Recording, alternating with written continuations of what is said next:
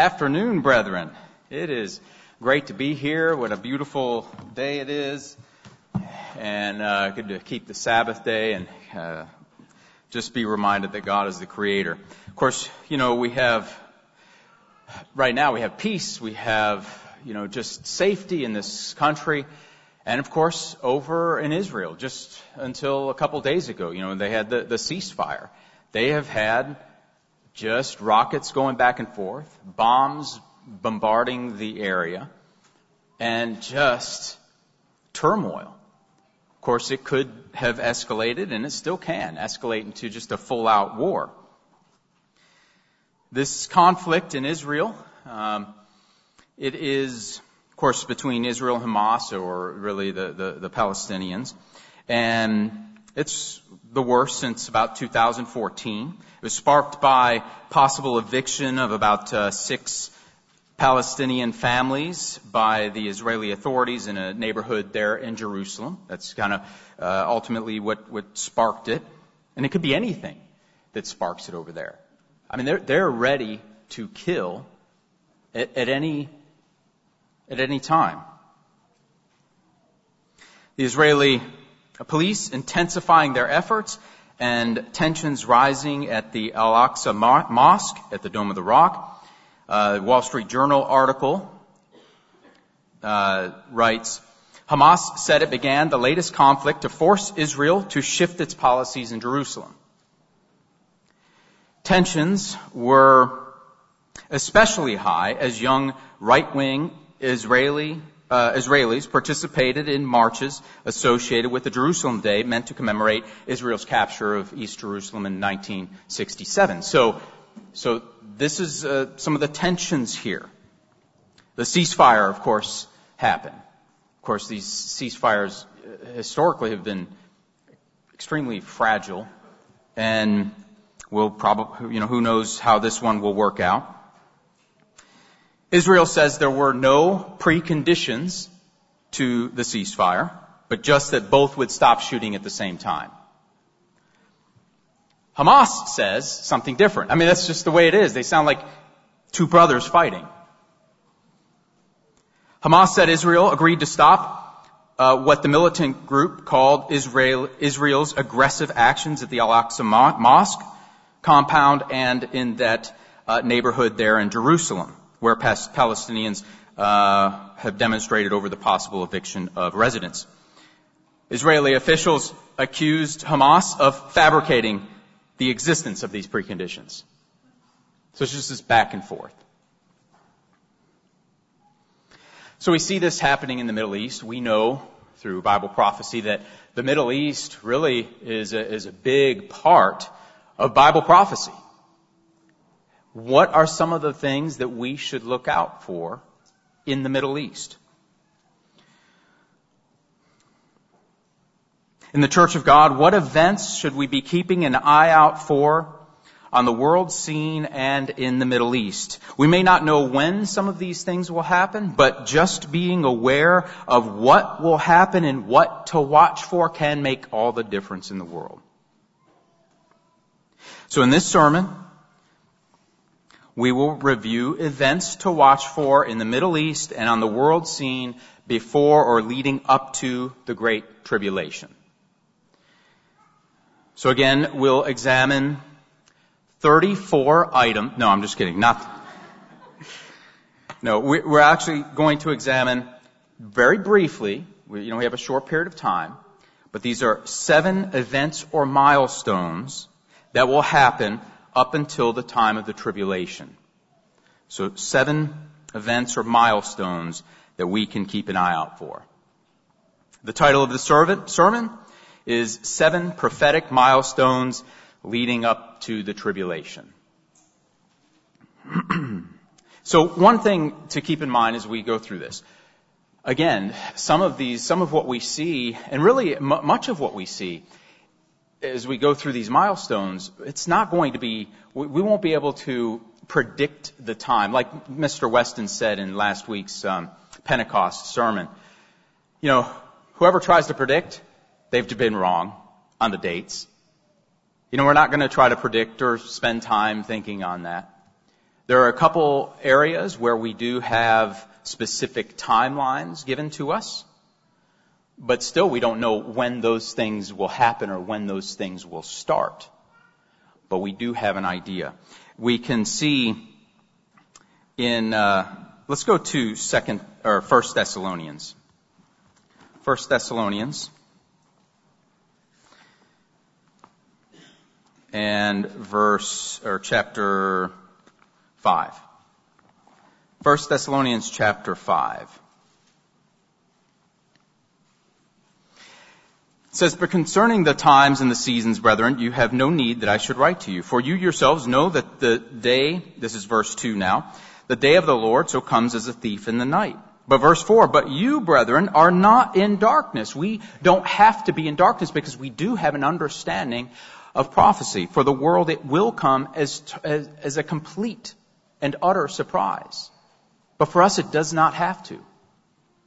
But you, brethren, are not in darkness, verse 4, so that this day should overtake you as a thief. You are all sons of light and uh, sons of the day. We are not of the night or darkness. Verse 6, therefore let us not sleep as others do, but let us watch and be sober. So that's what we want to do. That's what we want to do as we go through these uh, seven events and milestones. So the first that we'll look at, and some of this is extremely basic, but with the tensions there that have happened over the past couple of weeks now, we just want to be reminded of what these things are and have them in front of us in focus. So the first is the continued rise of the European superpower continued rise. Right now, we do have the European Union. Who knows if the, the end product will, will be exactly, you know, similar to the way it is now? Let's turn to uh, Daniel 2. So this European superpower we know as the beast of Revelation. It's known as the king of the north. Uh, Daniel 2, we'll see what its makeup is, at least in part. Daniel 2 and verse 41. So this, uh, again, the first one is the continued rise of the European superpower. It's nowhere near, right now, where it's going to be. It's going to become much more powerful than it currently is, and it's not in its final state yet. Verse 41 of Daniel 2. Whereas you saw the feet and the toes, partly of potter's clay and partly of iron, the kingdom shall be divided. Yet the strength of the iron uh, shall be in it, just as you saw the iron mixed with ceramic clay. Verse 42. And the, as the toes of the feet were partly of iron and partly of clay, so the kingdom shall be partly strong and partly fragile. And verse 44, it mentions, in the days of these kings, and that's specifically talking about these, the ten toes and the ten kings that will be, that will come out of this power. We can go to Revelation 17 and we'll see again reiterated there. Revelation 17.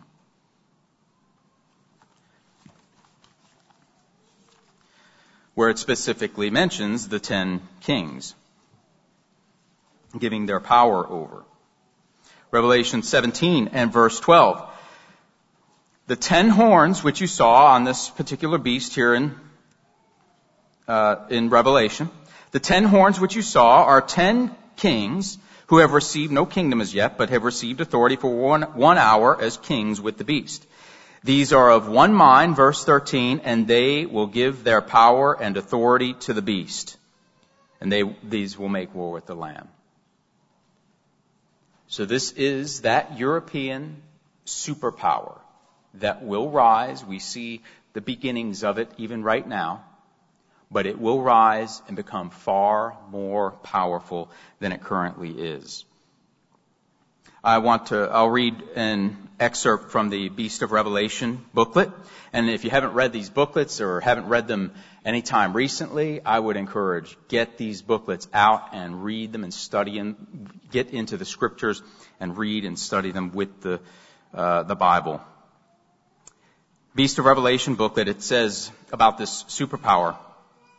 A powerful war-making apparatus marshaled by the coming European superpower will be billed as the cornerstone of world peace and security. Modern technology will be used uh, to create a police state uh, that Hitler and Stalin could only have dreamed about. At first, this system will bring an upsurge in the world economy. And we really don't see that exactly yet out of Europe. But if we, we're not going to turn there, but you can read in Revelation 18, Ezekiel 27, where it talks about the wealth of this superpower.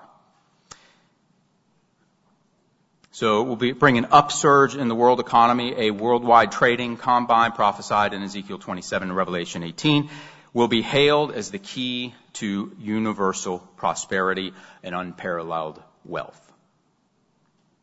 So the first thing that we can keep an eye out for, continue to keep an eye out for, is this European superpower and the continued rise of this superpower. The second item is some type of confederacy or alliance between some Arab and Muslim nations and the European superpower. We don't know exactly what this will look like. A lot of what we'll see here is we'll have to say, ah, yes, in a certain hindsight that it happened. But we have an idea, we can see we can have a, a, a bit of an understanding. Let's turn to Daniel 11. Daniel 11 and verse 41. We'll see here kind of, uh, you know, what this, what this might look like or what, what nations would be a part of this. Daniel 11 verse 41. So this section here, uh, verse 40, talking about the king of the south coming to attack the king of the north, and we'll get to that in just a little bit. Again, the king of the north being this European superpower. And uh, the king of the north coming down and, and, and crushing, comes into the glorious land, verse 41. He enters, uh, he he shall also enter the glorious land, and many countries shall be overthrown, but these shall escape from his hand. Note this, Edom, Moab, and the prominent people of Ammon. So we see that there will be an alliance of some sort between these nations and uh, this European superpower, but it will not be all of the Arab nations, as we'll see. And it's just a little bit down, but we'll get to that in a little bit. The Middle East and Prophecy booklet, um, I'll read an excerpt from that to highlight a, a couple points. They're talking about this alliance uh, with uh, with these nations. It says the fact that Ammon, which the Bible, which Bible scholars uh, identify as modern day Jordan, escapes out of his hand, along with Edom and Moab, leads many to believe that Jordan will be allied with the European power.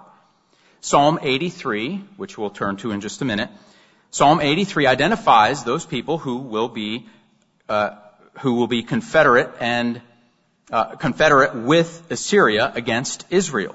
Be a confederate with Assyria against Israel. The alliance includes Moab, Ammon, and Edom. Let's go to Psalm 83. So again, this second point is a confederacy or alliance between some of these Arab nations and this European superpower. So Psalm 83.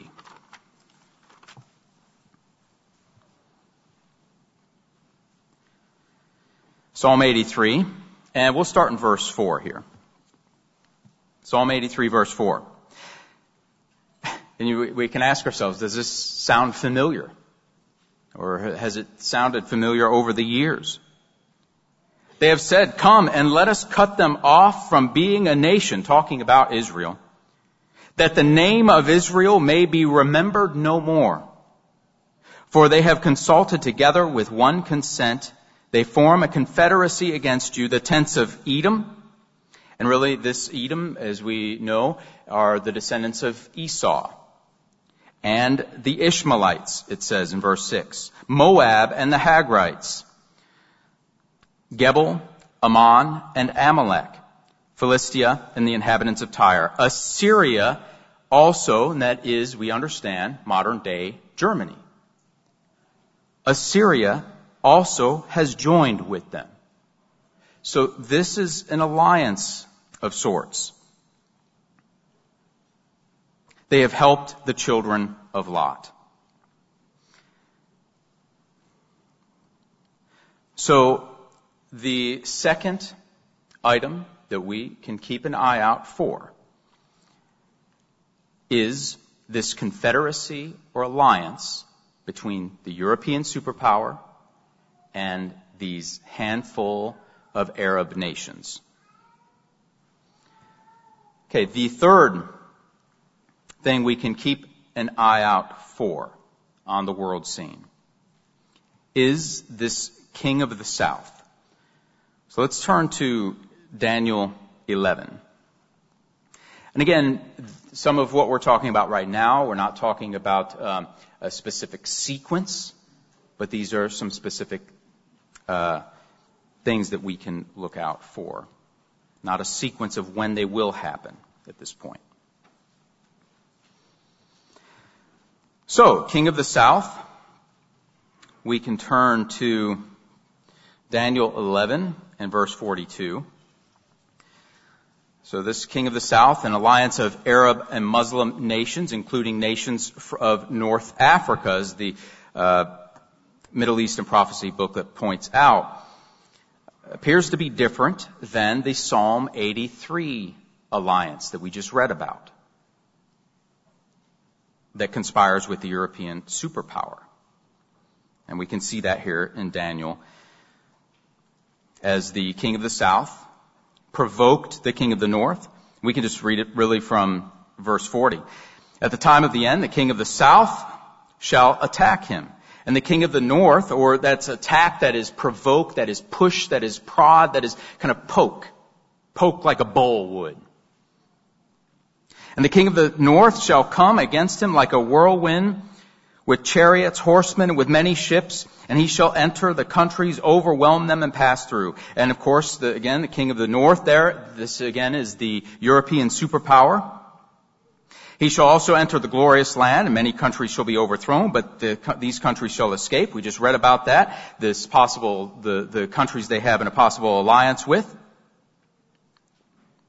Edom, Moab, and the prominent people of Ammon verse 42, he shall stretch out his hand against the countries that, uh, and the land of Egypt shall not escape. So we understand the land of Egypt, and there's a couple other nations here that would be a part of this king of the south. Verse 43, he shall have power over the treasures of gold and silver, over the precious things of Egypt. Also the Libyans and Ethiopians shall follow at his heels. So these nations of North Africa, we understand would be a part of this, you know, under this king of the south or this kingdom of the south.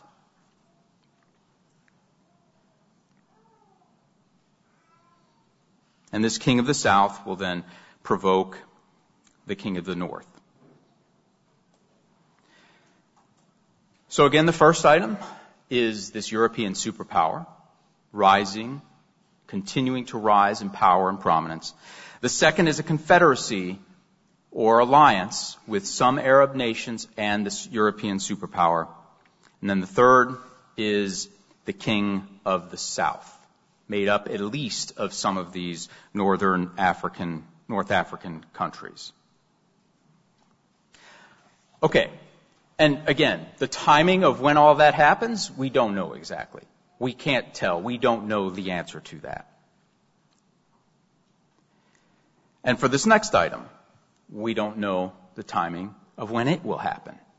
Or I, would argue that it would be difficult to know the sequence in which these first four items would happen exactly. Or, you know, when these uh, nations would rise and, and pull together and, and that, that type of thing. So the fourth item is that sacrifices in Jerusalem will begin.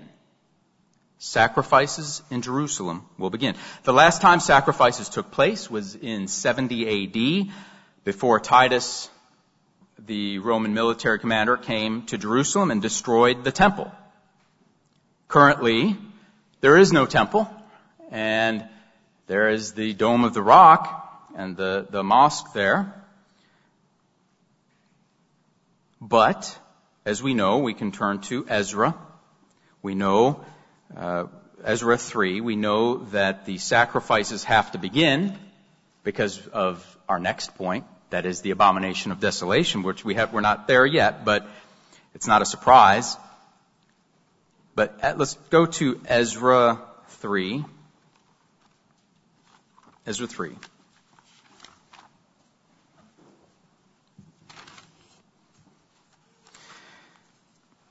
The key here is that and we understand, we've heard this before, but we'll hear it and see it again, is that sacrifices can take place there at the temple area without a building being erected. And we see that here in Ezra 3. So we'll look at Ezra 3 and verse 2. Then Joshua the son of Jozadak and his brethren, the priests, and Zerubbabel the son of Shealtiel, and his brethren arose and built the altar of God, uh, uh, built the altar of the God of Israel to offer burnt offerings on it. And let's go down to verse 6. From the first day of the seventh month, that is Feast of Tabernacles, first day of the seventh month, I'm sorry, Feast of Trumpets, they began to offer burnt offerings to the Lord although the foundation of the temple of the Lord had not been laid. So the sacrifices began, but the, t- the foundation of the temple hadn't even yet been laid.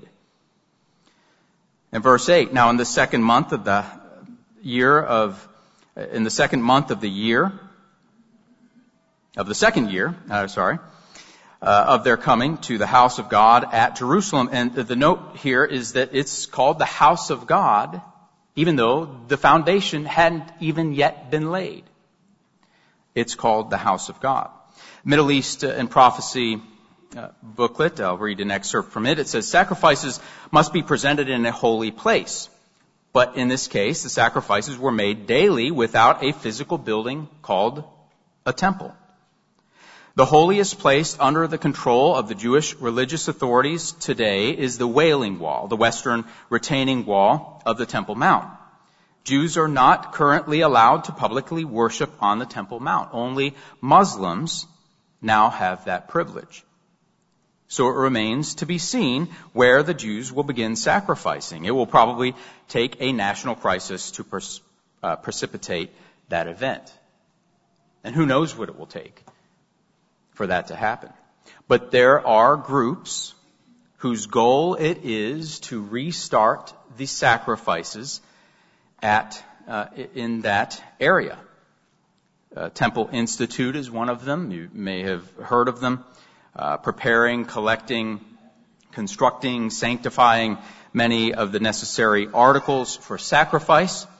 The Jerusalem Post, uh, in a 2018 article, uh, it was also highlighted in uh, one of our News and Prophecy articles.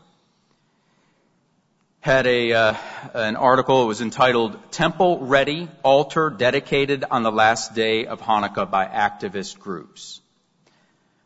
So it was designed to be ready at a moment's notice. This altar to be brought there for sacrifices. It reported a, a new altar fit for the temple was dedicated outside the walls of the old city of Jerusalem. Asked if restarting Jewish animal sacrifices on the Temple Mount would cause tensions and conflict with the Muslim world, boy, you would think it would. Here's the answer. Weiss, uh, the, the spokesman, said emphatically, that it should not be a concern. Who cares what they think? Who cares what they'll, they'll do? And that only Jewish courage to rebuild the temple would end anti-Jewish sentiment and actions. We think that as long as the Jews don't have the courage to build the temple, they will be persecuted. As long as there is no temple, there will be anti-Semitism. There is a strong drive among some groups to start sacrificing as soon as the opportunity opens up.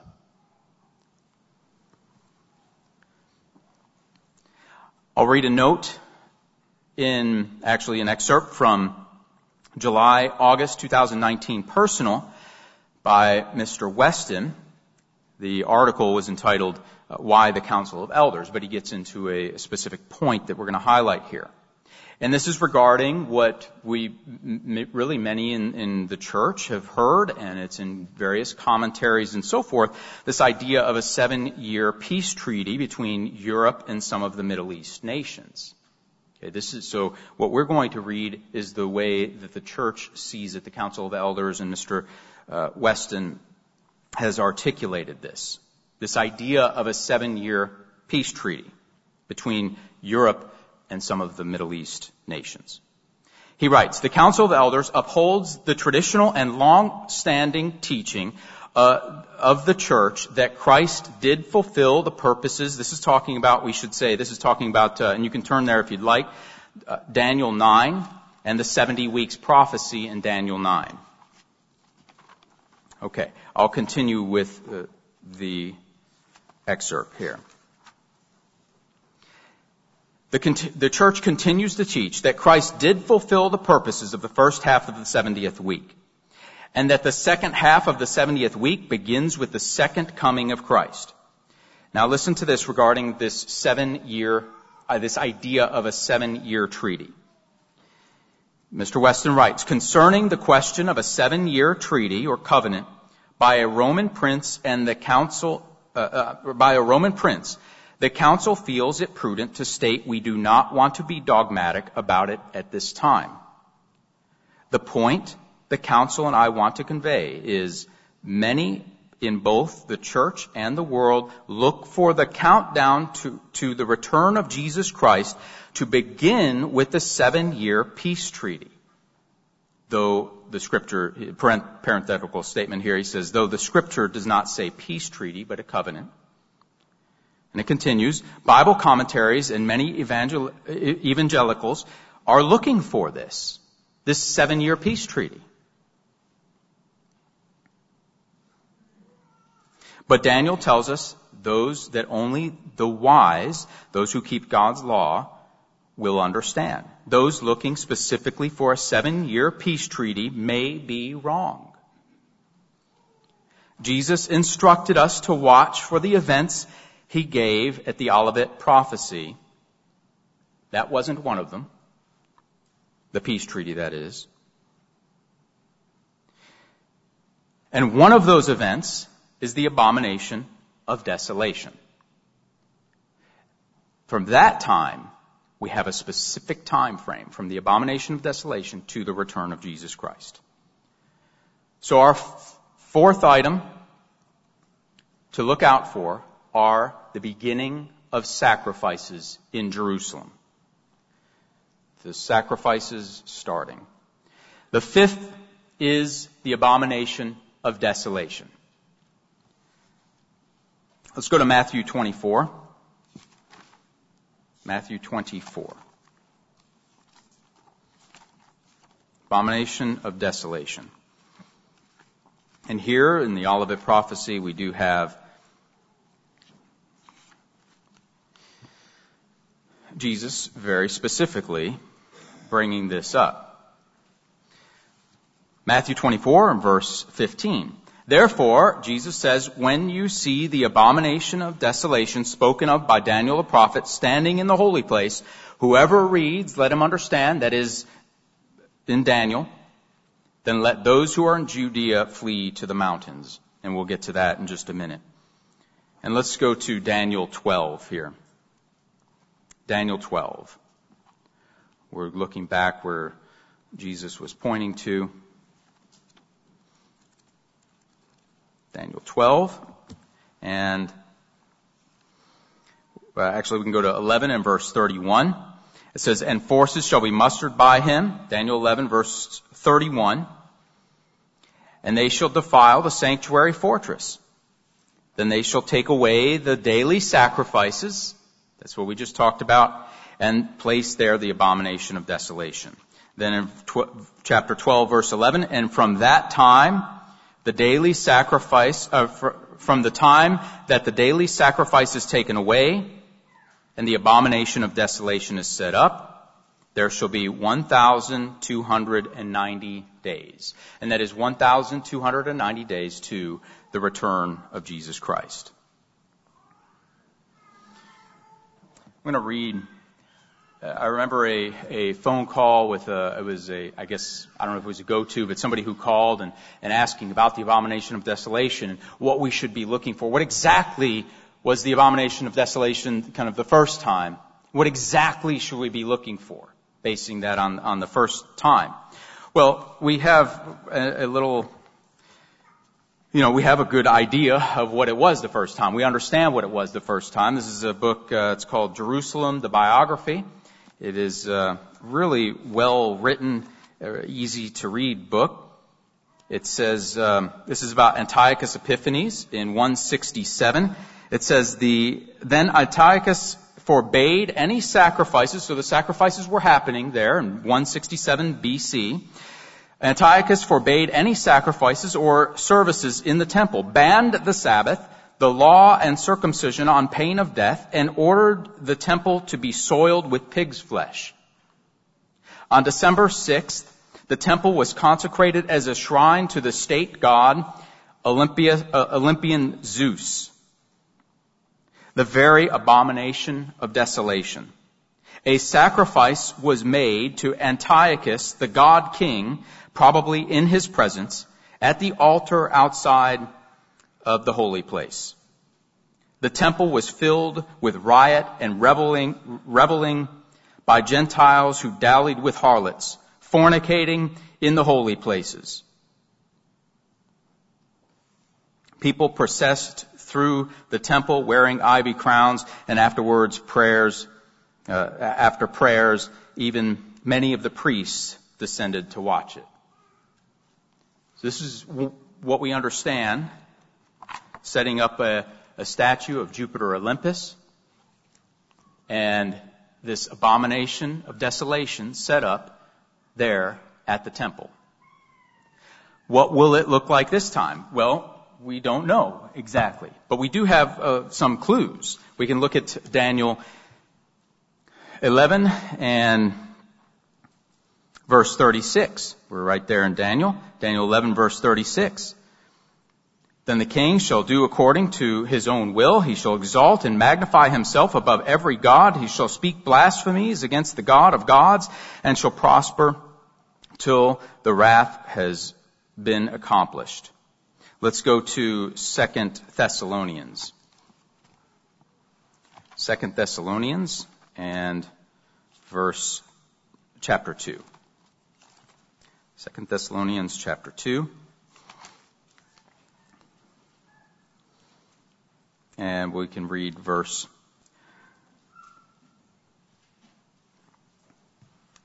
verse 4 talking about the the false prophet says, who opposes, Second Thessalonians chapter 2 and verse 4, who opposes and exalts himself above all that is called God or that is worshipped, so that he sits as God in the temple of God, showing himself that he is God. That is certainly an abomination. So the fifth item that we can watch for is the abomination of desolation. Again, from that point, we have 1290 days. This sixth item is very, very brief item, but it is uh, something to highlight, and that is in Daniel 12 and verse 12, and that is persecution begins on the church and the preaching of the gospel ends. And it specifically actually begins, that happens before the abomination of desolation happens. So Daniel 12 and verse 12.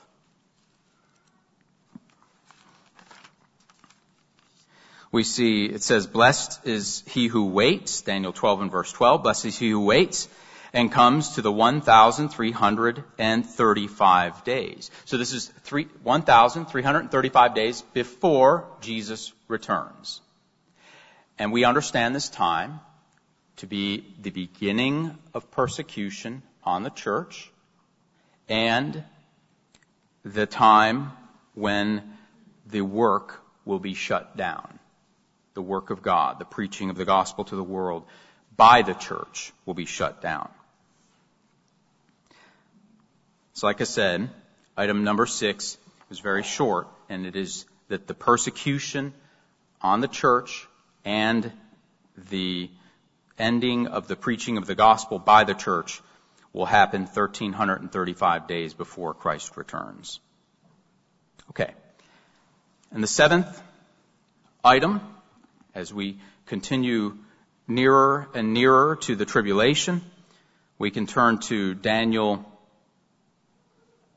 Actually, let's go to Luke 21. Luke 21 and verse 20. So we saw Jesus in the Olivet prophecy, and this is a, Luke's version of the Olivet prophecy here.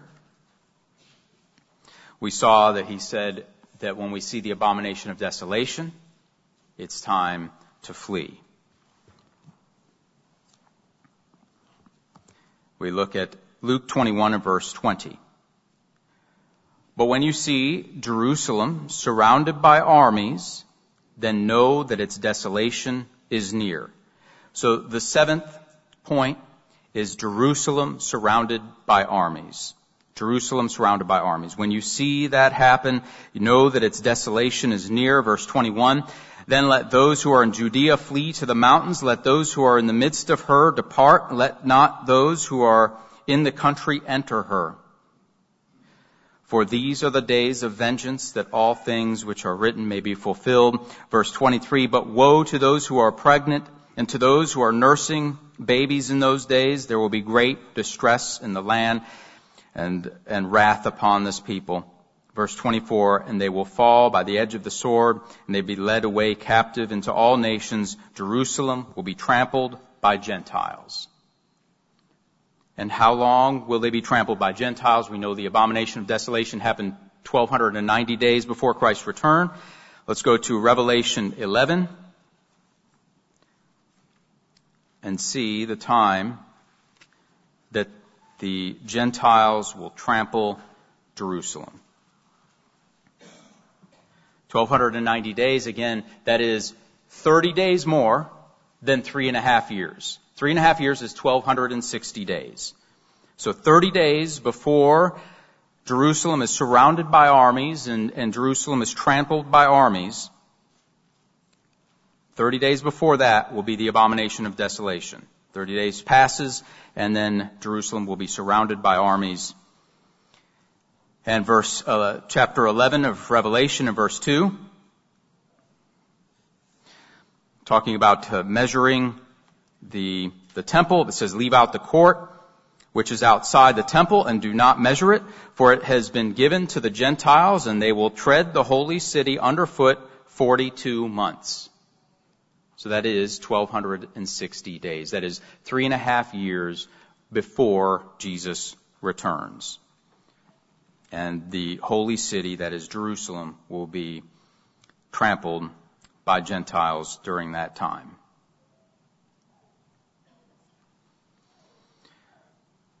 So the seventh item is that Jerusalem will be surrounded by armies three and a half years before Jesus returns.